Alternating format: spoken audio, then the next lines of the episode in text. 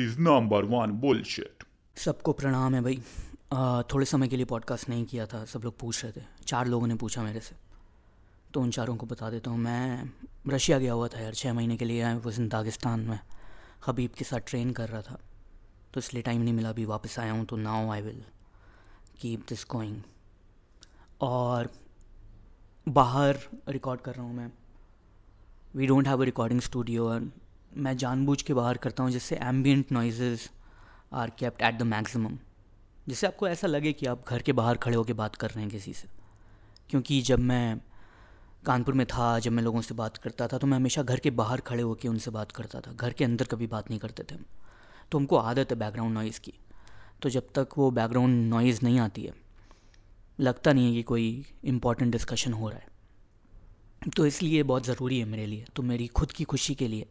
हमने recording studio को मना कर दिया। सब बोल रहे थे कि हमारे रिकॉर्डिंग स्टूडियो में आके आप रिकॉर्ड करिए और हम साउंड प्रूफ रूम देंगे अच्छा इक्विपमेंट देंगे। हमने बोला, नहीं, हम लेपल माइक पे करेंगे सेल्फी स्टिक पे फंसा के और बैल्कनी में बैठ के, घर के बाहर ही करते हैं। ये मेरी आदत है। तो अगर आपको ट्रेन वगैरह की आवाज़ आ रही होगी तो कोई बड़ी बात नहीं है, वो होता है। हमारे पॉडकास्ट का वो एक पार्ट है। मेरे आसपास के लोगों के बच्चे हो रहे हैं यार। मतलब मतलब वो अपने आप नहीं हो रहे, वो कर रहे हैं, पर हर किसी के मेरे क्लासमेट्स मेरे बैचमेट्स जो कॉलेज में थे, किसी की शादी हो रही है, किसी का बच्चा हो रहा है, और हर किसी को अपने बच्चे का नाम एकदम यूनिक चाहिए। ऐसा कि जो कभी भी ना रखा गया हो दुनिया में, सबसे वर्जिन नाम चाहिए कि पहली बार रखा जा रहा हो, पर उनको अच्छा नाम भी चाहिए। तो तुमको अच्छा नाम भी चाहिए, पर एकदम नया भी चाहिए, तुम एक्सपेरिमेंट भी नहीं करना चाहते, तुम्हें बिल्कुल ऐसा चाहिए कि बस एकदम हिट हो जाए। और तुम्हें कैसे पता कि नाम हिट हो गया यार? तुमने तो अपने हिसाब से रख दिया। लोग दिमाग लगा रहे हैं, कुछ तो मुश्किल मुश्किल हिंदी नाम। यथा, यथार्थ, ज्ञानेंद्र। बच्चे का नाम ज्ञानेंद्र रख दिया, बताओ उसकी बेजती नहीं होगी स्कूल में? लोग फैला देते हैं ऐसे सब में। अगर किसी का बच्चा हो रहा है ना तो वो अपने पूरे फैमिली को, अपने फ्रेंड्स के सर्कल में बोल देंगे व्हाट्सएप पे कि बच्चा हो रहा है और ये इस लेटर से चाहिए। उन, वो नाम का लेटर डिसाइड कर लेते हैं, फिर कहते हैं, नाम तुम अपना ढूंढ के लेके आओ। अच्छा नाम लेके आओ यूनिक और अब आप आपने सर्कल में आप पूछ रहे हैं लोगों से कि अच्छा बताओ, तुम्हारा नाम क्या है? कोई कह रहे संयोगिता। तो कह रहे हाँ फिर ये नहीं रख सकते, ये तो यूनिक नहीं है, आपका है ऑलरेडी तो बड़ा मुश्किल है अच्छा और यूनिक नाम ढूंढना। और उसमें लोग मजबूर हो के मतलब दूसरे कल्चर में घुस रहे हैं, दूसरे कल्चर के नाम रखने को भी तैयार हैं लोग, कि हमारी एथनिसिटी का नहीं है तब भी चलेगा। स्पेनिश नाम रखे ले रहा है, कोई यूक्रेनियन नाम रख रहा है। और कुछ तो ठीक है मैच कर जाते हैं इंडियन नाम में। बट कुछ नहीं करे व्लादिमिर नाम का बच्चा है यार, मैंने देखा व्लादिमिर अवस्थी सरनेम तो चेंज नहीं कर दोगे। तो अब उसका क्या होगा यार स्कूल में? मुझे इतना बुरा लगता है सोच के। वो स्कूल जाएगा, हर दिन पिटेगा। व्लादिमिर अवस्थी बताइए। नाम रख रहे हो तो थोड़ा तो सोच लो कि तुम्हारा सराउंडिंग्स क्या है, तुम्हारा एनवायरनमेंट क्या है। तुमने तो नाम रख के छोड़ दिया, तुम्हें लग रहा बड़ा यूनिक नाम है। स्कूल में उसको पुतिन पुतिन बोल रहे हैं बच्चे, बताओ क्रेमलिन बोल रहे हैं उसके सर पे। टैटू लगा दिया किसी ने। मुझे नहीं पता ऐसा होगा बट डिक्टेटर बन जाएगा यार वो बेचारा क्लास में। उसको फिर पीटेंगे लोग। अच्छा थोड़ा लगे व्लादिमिर पिट रहा है। प्लीज़ थोड़ा सोच के नाम रखिए यार। बहुत बुरा होता है देख के। बच्चों के अजीब नाम देख के मेरे को बड़ा लगता है यार कि एक तो वैसे ही मुश्किल है दुनिया जीने के लिए। ऊपर से तुमको पता भी नहीं कि तुम क्यों पिट रहे हो, क्योंकि तुम दो साल के हो, कोई आके मार रहा है तुमको। Not good say no to bullying but also if you placing it you putting it on a platter don't do that tell your parents अगर आप छोटे बच्चे हो और आप ये पॉडकास्ट सुन रहे हो तो अपने माँ बाप को बोलो कि तुमने ऐसा नाम क्यों रखा है? चेंज करो। Please change names that are bad you can realise your mistake please do that मैं सोच रहा था यार क्राइम जो है वो ह्यूमंस के ऊपर ही लगा रखे हैं सारी पाबंदी, कि तुम मत करो। पर सेम चीज़ जानवर कर सकते हैं। जानवर को मर्डर अलाउड है। है ना? जानवर मारेगा तो कोई नहीं बोलेगा कि ये तो खून है वो बोलेगा, यार, जानवर है। नेचर ने क्या खून किया? नेचर सबसे बड़ा मास मर्डरर दुनिया का नेचर है। सबसे बड़ा गांजा उगाने वाला नेचर है। है ना, सारे ड्रग्स उगा, गांजा, अफीम सब नेचर में उगा रहा है। अगर अपने आप उग जाए गांजा कहीं, क्योंकि जंगली पौधा है वीड है ना तो कोई दिक्कत नहीं, पर हम उगाएँ तो दिक्कत है। नेचर को कोई कुछ नहीं बोलता यार। मदर नेचर बताओ, ऐसी खूनी माँ लैंडस्लाइड में हज़ारों मर जाते हैं, भूकंप में करोड़ों मर जाते हैं, करोड़ों नहीं, लेकिन लाखों तो मरीज़ चुके होंगे आई थिंक पूरी हिस्ट्री में सुनामी में इतने लोग मरे हैं। सबसे बड़ा मास मर्डर उसे कोई कुछ नहीं बोल रहा यार। नेचर होने के बड़े फ़ायदे हैं। मैं बड़ा होकर नेचर बनूँगा।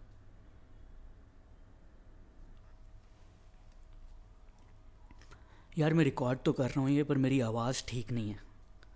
ठीक हुआ करती थी। मैं कमेंट्री कर दी मैंने, और उसके बाद से आवाज़ ही चली गई। जिस चीज़ के लिए उन लोगों ने हायर किया था, वो कह रहे थे, तुम्हारी आवाज़ अच्छी है, अब वही नहीं बची। क्या करूँ, मेरी आवाज़ में मेरी पहचान नहीं बची अभी। बड़ी मुश्किल है यार। ठीक है आई होप समझ में आ जाए जो मैं बोल रहा हूँ, क्योंकि वरना तो कोई पॉइंट ही नहीं है। मैं ऑडियो डालने वाला हूँ this is not video won't be video now तो देखिए क्या होता है इसका।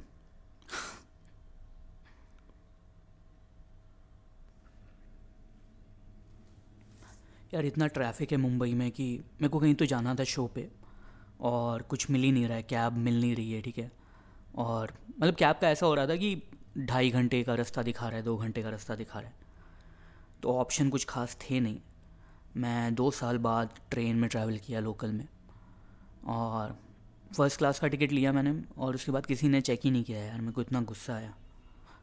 मैं बार, मैं शक बनाने की कोशिश कर रहा हूँ, मैं ऐसे एकदम चोर की तरह चल रहा हूँ हर जगह। कोई भी दिखता है जो मुझे लगता है कि टीटी हो सकता है, जिसकी वाइट टी शर्ट शर्ट है, या जिसने जूते पहने काले और कहीं भी खड़ा हुआ चश्मा लगा के। मैं उसके सामने चोरों की तरह चल के जा रहा हूँ कि एक बार रोको और चेक करो।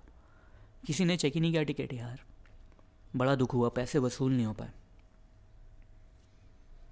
बट बहुत कंफर्टेबल था ट्रेन की journey as opposed to travelling in a cab it was very comfortable क्योंकि जब तुम ट्रैफ़िक में बस बैठे होते हो ट्रेन कैब के अंदर तो बड़ा अनईजी मतलब मुझे तो लगता है काफ़ी अनईजी मुझे लगता है कि मैं बस बैठा हूँ, कुछ कर नहीं रहा। पर ट्रेन बहुत जल्दी पहुँचा देती है और इतना लोग घुस रहे होते हैं, बहुत चीज़ें हो रही होती हैं तुम्हारे। I think if there people around you and activity is happening around you then you don't feel like you not doing anything cabs में मैंने सुना है लोग म्यूज़िक सुनते रहते हैं या फिर किताब पढ़ ली या कुछ प्रोडक्टिव कर लिया। मैंने तो आज तक कुछ प्रोडक्टिव नहीं किया किसी भी कैब जर्नी में। मैं आज तक सोया था मैं एक बार, वो सबसे ज़्यादा सही जर्नी थी, लेकिन वो भी प्रोडक्टिव तो नहीं था।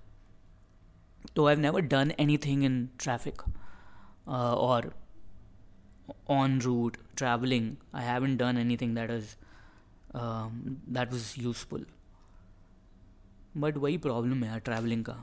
Travelling is not good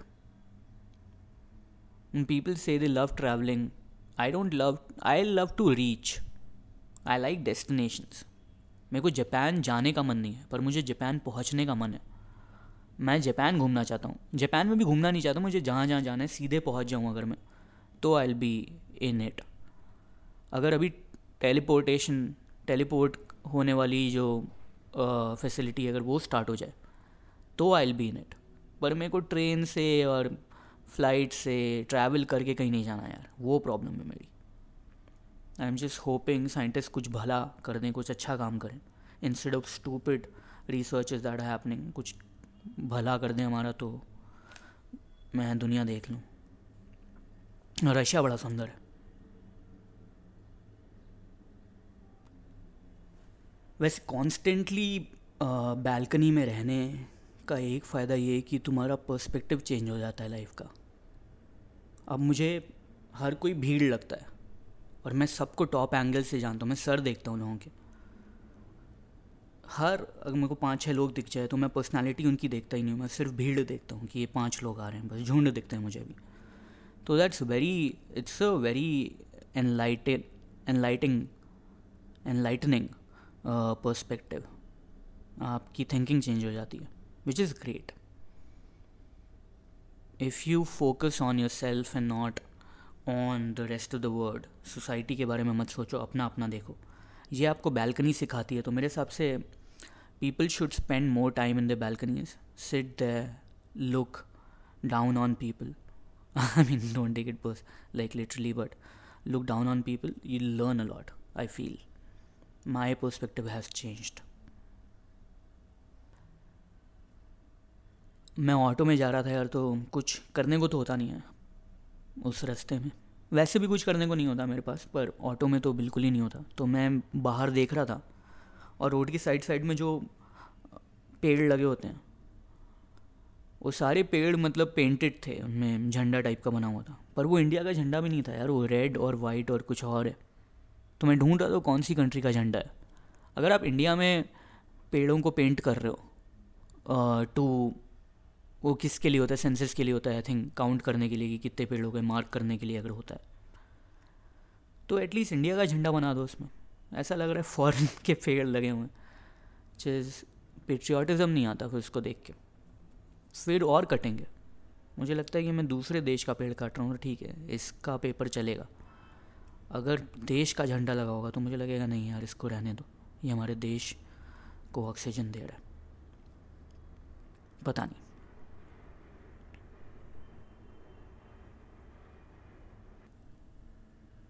पेड़ काटना बहुत ही बिटर स्वीट होता होगा मेरे हिसाब से, क्योंकि देखो, पेड़ काट के लकड़ी मिल रही है, उससे किसी का घर बनेगा। पर पेड़ काटोगे तो किसी का घर छिन भी रहा है।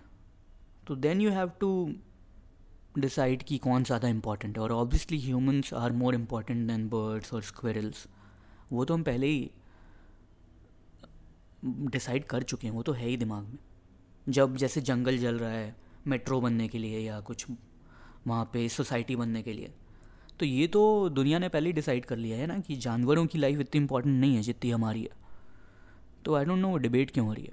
मतलब मैं मानता हूँ कि जानवर बहुत अच्छे हैं बट ये डिसीज़न एज अ सोसाइटी हमने ले लिया है कि वी आर मोर इंपॉर्टेंट तो it's very strange to see that debate happening and it's very stupid I never burn jungles or a forest जल रहा है।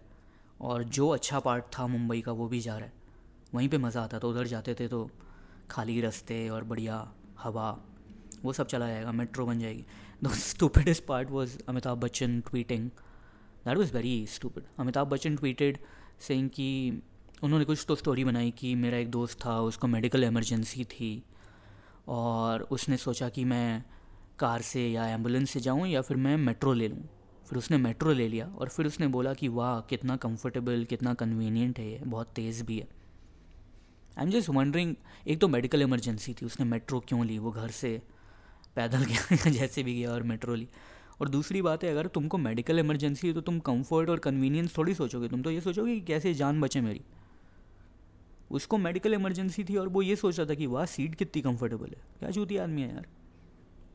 Amitabh Bachchan I think imagination उनका ख़त्म हो गया। वो अभी is not even being sly about it उन्होंने इतना घटिया ट्वीट डाला ब्लंटली Uh, उनको ऐसा लग रहा है कि जनता बहुत ही चूती है उसको बिल्कुल ही पता नहीं चलेगा कि मैं क्या कर रहा हूँ। uh, अगर आपको प्रमोट करना ही है तो सीधे लिख दो ना कि मेट्रो ओवर जंगल या metro over forest metro one forest zero ऐसा लिख दो ना। ये फालतू कहानी क्यों बना रहे हो? क्या है यार अमिताभ बच्चन?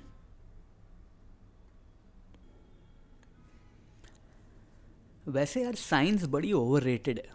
मुझे लगता है कि मतलब रिसर्च इन जनरल क्योंकि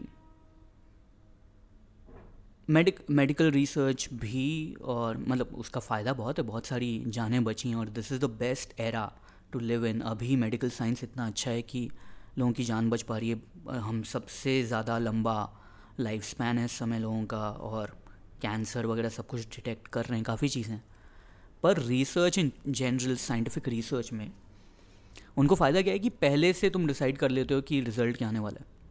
तो तुम मैनिपुलेट बहुत अच्छा कर सकते हो। छः छः साल लोग खाली मैनिपुलेट ही करते रहते हैं, जो पीएचडी लोगों को मिल रही है। ज़्यादातर तो स्कैम है। ये मैं अपने दोस्त से बात करके मेरे को डिसाइड हुआ है ये कि बड़ा, बहुत बड़ा स्कैम है ये। And shout out to my friend who told me about it but a lot of it scam and it makes sense also मैं स्कूल में जब हम थे तो हमारे केमिस्ट्री लैब के जो लैब असिस्टेंट थे, साहू जी नाम था हमारे स्कूल में उनका। मतलब वैसे भी उनका नाम साहू जी था। हमारे स्कूल में जो लैब असिस्टेंट थे केमिस्ट्री लैब के, उनका नाम साहू जी था। और जो फिज़िक्स लैब में जो थे असिस्टेंट उनका नाम भी साहू जी था।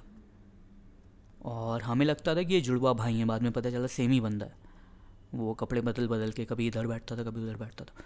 पर उन्होंने बड़ा हेल्प किया यार बच्चों को। हाँ हमारे पास पहले से रिज़ल्ट पता है कि ये एसिड है।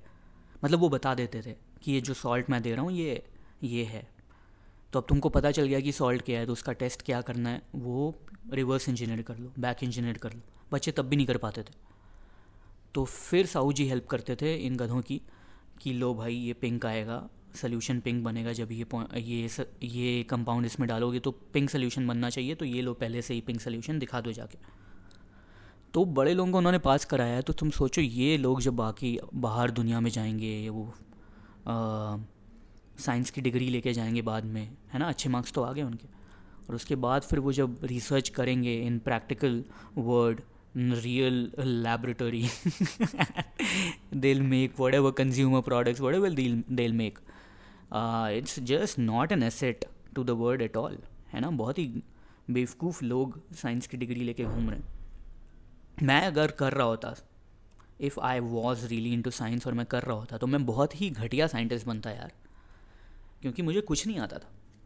मैं सारे सारे मेरे रिसर्च स्कैम होता सब। और वही हमने स्कूल में सीखा है यार। बहुत सारे लोग अच्छे से भी करते थे, लेकिन चीटिंग तो सबने करी, ये तो मुझे पता है। कि एक ना एक बार तो सबने ये किया है कि, लाओ भाई साहू जी, वो सॉल्ट दे दो।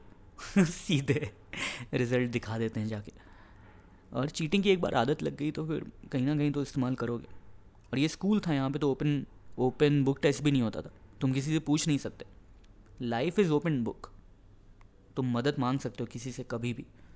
तुम्हारे ऑफ़िस में अगर कोई प्रॉब्लम आई तो तुम फ़ोन करके बोल सकते हो सुनिए प्रॉब्लम आई है दोस्त, क्या करूँ? तो फ़ोन अ फ्रेंड वगैरह सब कुछ अलाउड है दुनिया में। तो ऐसे बेकार लोग, उसके बाद जो तुमको मदद करने वाला है, वो भी बेवकूफ़। तो दुनिया बड़ी मुश्किल है यार। और मेरे जैसे लोग अगर साइंटिस्ट बन सकते हैं क्योंकि मैं रिसर्च लैब में काम करता था, मेरे को डेजिग्नेशन साइंटिस्ट का मिला था तो अगर मेरे जैसे लोग कर सकते हैं तो ऐसे बहुत बेवकूफ़ हैं दुनिया में फैले हुए। इंडिया में तो हैं ही, बाकी दुनिया में भी मुझे पता है। तो इतना सेफ़ है नहीं, अगर तुमको लग रहा है कि ये प्रोडक्ट आया है जो तुम्हारी जान बचा लेगा, थोड़ा सोच लो उसके बारे में। ज़रूरी नहीं है, शायद मर जाओ।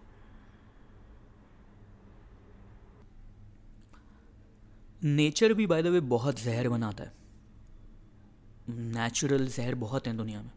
धतूरा जैसे प्लांट होता है ना। बट मैं एक डॉक्यूमेंट्री देख रहा था तो यूके में एक गार्डन है पॉइजन गार्डन करके कुछ है। उसमें सारे पौधे जो हैं वो जहरीले हैं। और ऐसे जहरीले हैं कि मतलब एक पत्ती से आदमी मर सकता है, छूने से मर जाओगे, और कुछ ना कुछ अलग अलग लेवल के पॉइज़न है। और वो दिखा रहा है वो डॉक्यूमेंट्री में कि ये पौधा है, इसको छूओगे तो मर जाओगे इसको खा लोगे तो मर जाओगे, इसका फ्लावर भी पॉइजनस है, इसकी पत्ती भी पॉइजनस है, इसका स्टेम भी पॉइजनस है, इसका रूट पॉइजनस है अलग अलग दिखा रहे हैं सारे। इससे उल्टियाँ आने लगेंगी, इससे तुमको टीबी हो जाएगा, पचास चीज़ें अलग अलग तो उनको पता है कि ये सारे पौधे पॉइजनस हैं और ये ढूंढ ढूंढ के पूरी दुनिया से ला ला के और इस गार्डन में फैला रहे हैं। और उसमें ग्लव्स पहनने पड़ते हैं। You can't come in contact with the plant तुम हेलमेट पहने हुए हो ग्लव्स पहने हो, पूरा अटायर पहने हुए, इतना बड़ा सा सूट तब तुम जाके उसको हैंडल कर रहे हो इन प्लांट्स को। और this plant this garden is on display for people you have to be very careful because you can die this is a garden there उसकी पत्ती तोड़ के खा लोगे तो मर जाओगे। तो मतलब क्यों उगा रहे हो? मैं ये जानना चाहता हूँ। What is the point of it then I realise कि poison is also very cool है ना?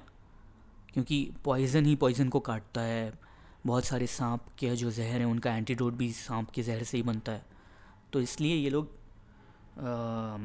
इन पॉइजन से एंटीडोट बनाने की तैयारी करेंगे। बहुत सारी चीज़ें करेंगे इनसे। तो मतलब जहर का मार्केट डाउन नहीं है। काफ़ी चल रहा है। लोगों को सुसाइड करनी है, इनको पता है, और इसलिए ये जहर भी बना रहे हैं, और जहर के एंटीडोट भी बनाने की अगर पता चला माइंड चेंज कर लिया अचानक तो क्या करेंगे? तो एंटीडोट भी है। तो मार्केट में है वैल्यू इन सब चीज़ों की। हाँ ये पता नहीं क्यों बोला मैंने बट हाँ है, दुनिया में जहर बहुत है तो आप डरिए मत। Cyanide is not the only way जहर के नशे भी बहुत करते हैं लोग। एक कोई वाइन होती है, जिसके अंदर नीचे छिपकली पड़ी होती है जापान में, साकी में भी कई बार छिपकली पड़ी होती है, नीचे वो, और बहुत महँगी बिकती हैं ये। स्कॉर्पियन फूकते हैं लोग। पाकिस्तान में, अफ़गानिस्तान में, इंडिया में, डेज़र्ट गुजरात में, पंजाब में, कई जगह ये लोग क्या करते हैं कि इस पूरा स्कॉर्पियन उठाते हैं और पाइप में रख के उसको जला देते हैं। पहले सन ड्राई करते हैं उसको मार के। नहीं ज़िंदगी आई थिंक सन ड्राई करते हैं पहले और उसके बाद जला देते हैं और फिर वो फूकते हैं। तो उसके पॉइज़न जब जलता है तो वो वाला जहर फूकने में उनको बहुत अच्छा हाई मिलता है। उसके साइड इफ़ेक्ट बहुत सारे हैं, वो बहुत सस्ता भी होता है, दो सौ रुपये का मिल जाएगा या सौ रुपये का मिल जाएगा आई थिंक बट जहर फूक के मज़े ले रहे हैं यार लोग। सांप से कटवाते हैं खुद को, बिच्छू से कटवाते हैं, उसका जहर पाँच पाँच रुपये में मिल रहा है, दस रुपये में मिल रहा है। तो लोगों को जहर का शौक़ है। तो इस तरह के जो लोग शौक़ पालते हैं, उनके लिए फिर स्काई इज़ द लिमिट बहुत चीज़ें करने को। ये प्लीज़ मत करिए इस तरह के जहर। ये नशे जानलेवा हैं।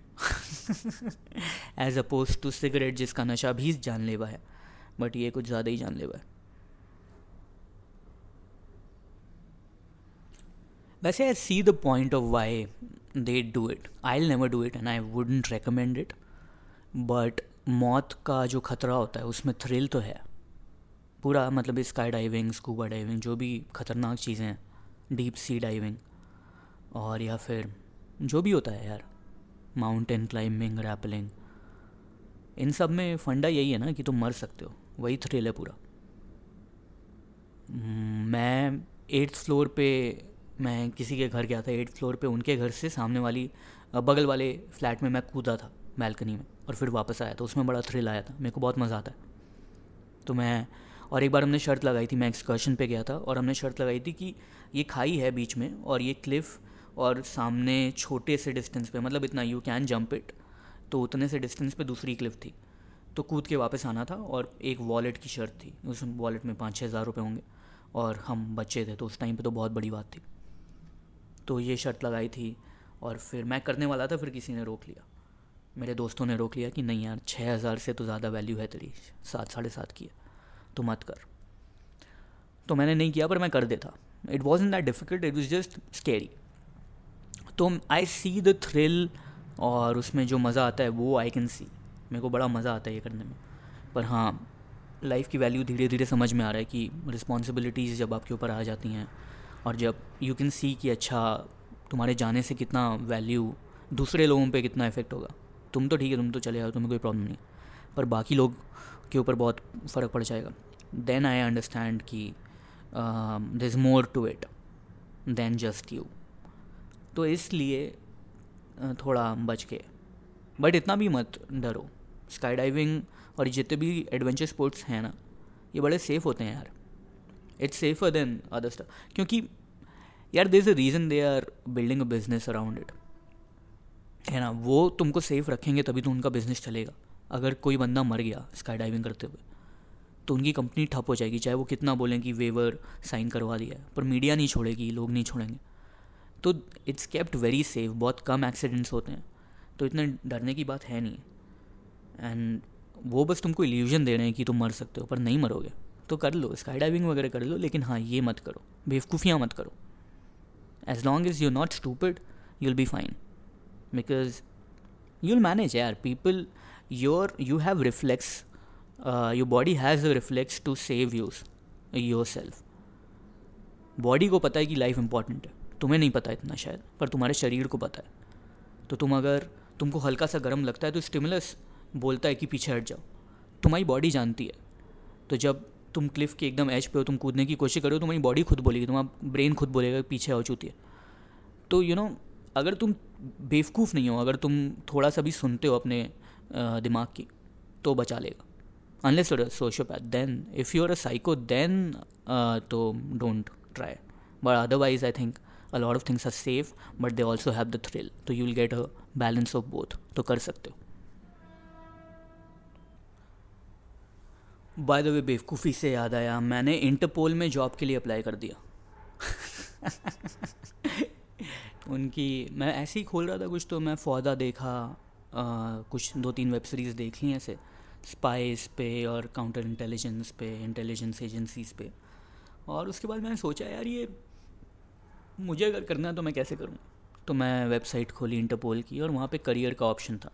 मैं क्लिक किया, वहाँ पे एक पेज आया और उसमें बहुत सारे जॉब ओपनिंग्स थे। तो मैंने अप्लाई कर दिया। It was very easy to apply and obviously I won't get in बिल्कुल भी क्राइटेरिया मैच ही नहीं हो रहा था। उनको चाहिए था। I have applied for special crimes officer and मेरा बैकग्राउंड है स्कूप वूप और बीइंग इंडियन और Filter Copy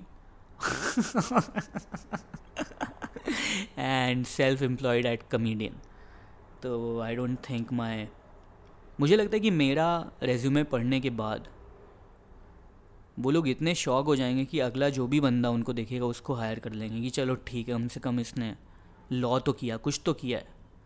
कमेडियन तो नहीं है तो चलेगा ये। वो इतना फ्रस्ट्रेट हो जाएँगे मैं बहुत ही अजीब आंसर दिए। उन्होंने बोला deployment will be in you'll be deployed at Argentina is it okay to move मैं बोला हाँ बिल्कुल. लाइफ पूरी नई शुरू कर देंगे, कोई दिक्कत नहीं। अर्जेंटीना चले जाएँगे बोइंस एयर्स जो भी जगह वहाँ पे कर लेंगे हम मूव हो जाएँगे नो प्रॉब्लम कोई एक्सपीरियंस नहीं। कुछ भी आता है, नहीं। लॉ पढ़ा, नहीं। पुलिस वर्क का कोई नहीं। वॉल्टियर किया कभी, नहीं। क्या करना है? स्पेशल क्राइम्स ऑफिसर बनना है इंटरपोल में।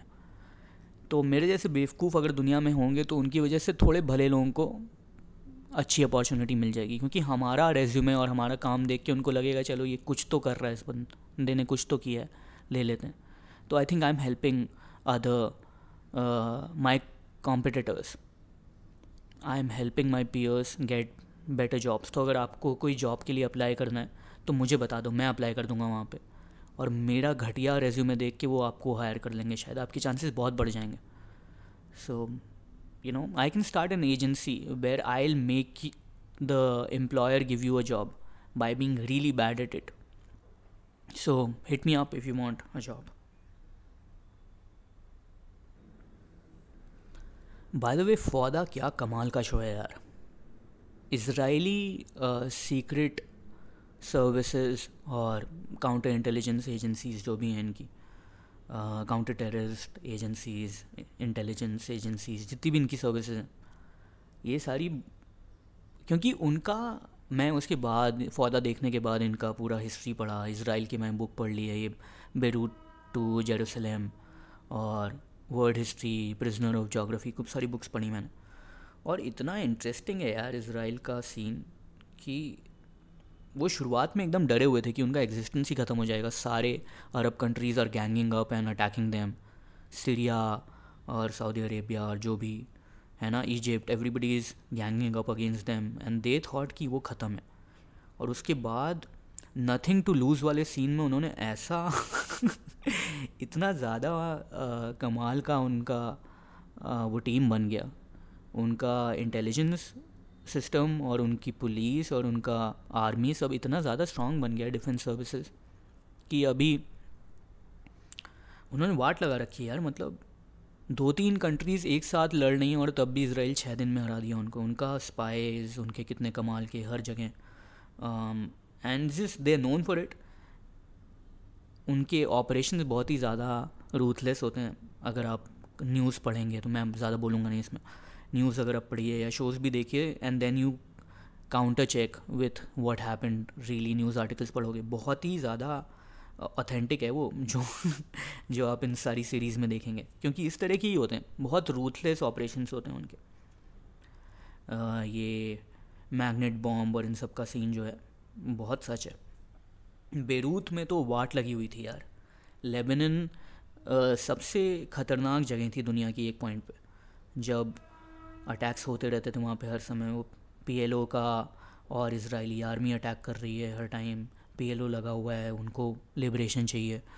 तो it became help for people Jews also and also everybody like it was difficult for anybody to live there but that place became such that the people was so adaptive उनको ऐसा हो गया था कि ठीक है, अब जो होगा हम तो यहीं पर रहेंगे, हम क्या कर सकते हैं? तो बम फट रहा है बगल में, गली में उनको कोई फ़र्क नहीं, वो चले जा रहे हैं। तो ऐसा हो गया था। अभी तो खैर सीन बहुत सही है हर जगह। But to read about it and then to watch this shows was a great experience मेरे हिसाब से फौदा तो देख ही लेना चाहिए सबको। अभी मैंने फैमिली मैन देखा, काफ़ी अच्छा है, वो भी। इंडियन स्टैंडर्ड से तो बहुत ही बढ़िया है। सीक्रेट गेम से काफ़ी अच्छा है। तो मज़ा आएगा, देखिए please I am I don't know I am promoting it but अच्छा है, देख लो, मज़ा आएगा।